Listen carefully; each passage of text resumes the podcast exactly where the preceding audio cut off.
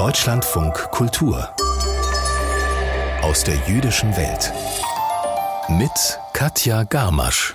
Etwa 90 Prozent der Juden in Deutschland kommen wie ich aus der ehemaligen Sowjetunion. Als sie in den 90er Jahren nach Deutschland als sogenannte Kontingentflüchtlinge eingewandert sind, war es ein Segen für die aussterbende jüdische Gemeinden, aber auch ein Dilemma, denn wir sind alles andere als koscher.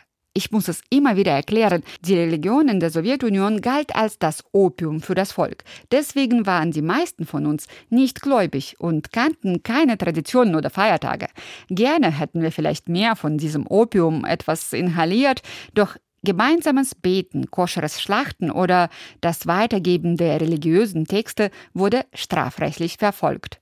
Was machte uns also zu Juden? Unsere Abstammung, unser sowjetischer Pass, wo Jude drin stand, aber vor allem all die antisemitischen Erfahrungen, die wir in der Sowjetunion auf täglicher Basis machten.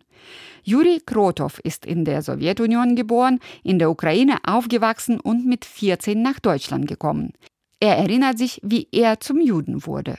Die Frage, was an mir jüdisch ist, verwirrt mich immer wieder. Ehrlich gesagt, kann ich sie spontan nicht beantworten. Das ist eine sehr heikle Angelegenheit. Ich erinnere mich noch an die Gebete in der mysteriösen alten hebräischen Sprache. Die wurden mir an der einzigen jüdischen Schule der ukrainischen Stadt Tschernihiv beigebracht, aber haben mich die auswendig gelernten Gebete zu einem Juden gemacht? Nö. Ich habe mein Jüdischsein schon davor erkennen müssen. Mein Jüdischsein sitzt tiefer. Es hat sozusagen etwas Ursprüngliches. Etwas, was sich in den Augen ablesen lässt. Wörtlich gesprochen. Schon als Kind hörte ich ständig, du hast so traurige jüdische Augen. Und meine Mutter hatte traurige jüdische Augen. Und ihre Mutter hatte ebenfalls traurige jüdische Augen. Und ich vermute, ihre Mutter hatte sie auch. Irgendwo in diesen traurigen Augen ist der Ursprung des Jüdischseins meiner Familie. Ich weiß nicht genau, woran diese Traurigkeit liegt, aber ich habe eine Vermutung. Ein kleiner Mensch in Form eines noch identitätslosen Kindes lebt unter anderen kleinen Menschen in der ehemaligen UdSSR. Er spielt Fußball mit Blechdosen, lernt Straßensprache und klaut zusammen mit anderen kleinen identitätslosen Menschen Aprikosen aus Nachbarsgarten. Ein ganz normales, armes, aber glückliches Leben. Und dann kommt plötzlich die Stunde der Offenbarung.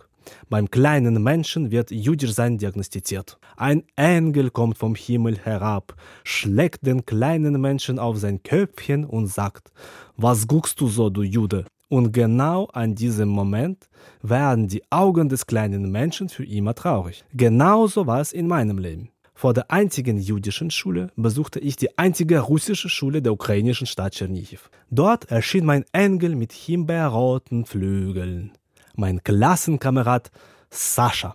Er hat von seinem Vater ein himbeerrotes Sakko bekommen. Sowas trugen die russischen Mafiosi der 90er Jahre. Das himbeerrote Sakko signalisierte Zugehörigkeit zum neuen Russentum und ständige Bereitschaft zur grundlosen Gewalt.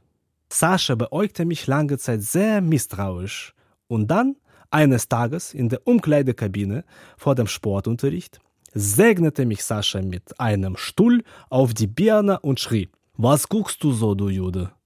Von da an wurde es zur Tradition. Sascha führte meinen Übergang zum Judentum mit einem ultraorthodoxen Fanatismus durch. Er rief Jude, Jude, Jude, Jude und schlug mich mit seinen Fäustchen. Ich schlug mit meinen Fäustchen oder verschiedenen Gegenständen zurück, um meine Ablehnung auszudrücken. Ich bin kein Jude.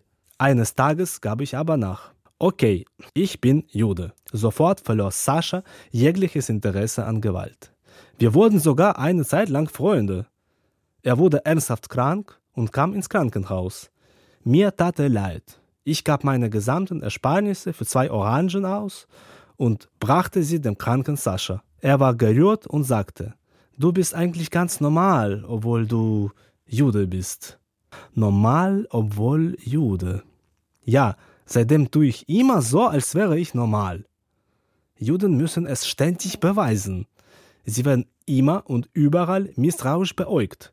Von Freunden, Klassenkameraden, nichtjüdischen Verwandten und sogar von UN-Generalsekretären. Der himbeerrote Sascha und ich, der eigentlich normale Jude, waren die ganze fünfte Klasse über befreundet. Aber in der sechsten Klasse fing er wieder an, mich misstrauisch zu beäugen. Eines Tages überwältigte ihn sein himbeerrotes Gewissen und er sagte, Du bist zwar normal, aber du bist doch noch ein Jude. Und alles fing wieder von vorne an.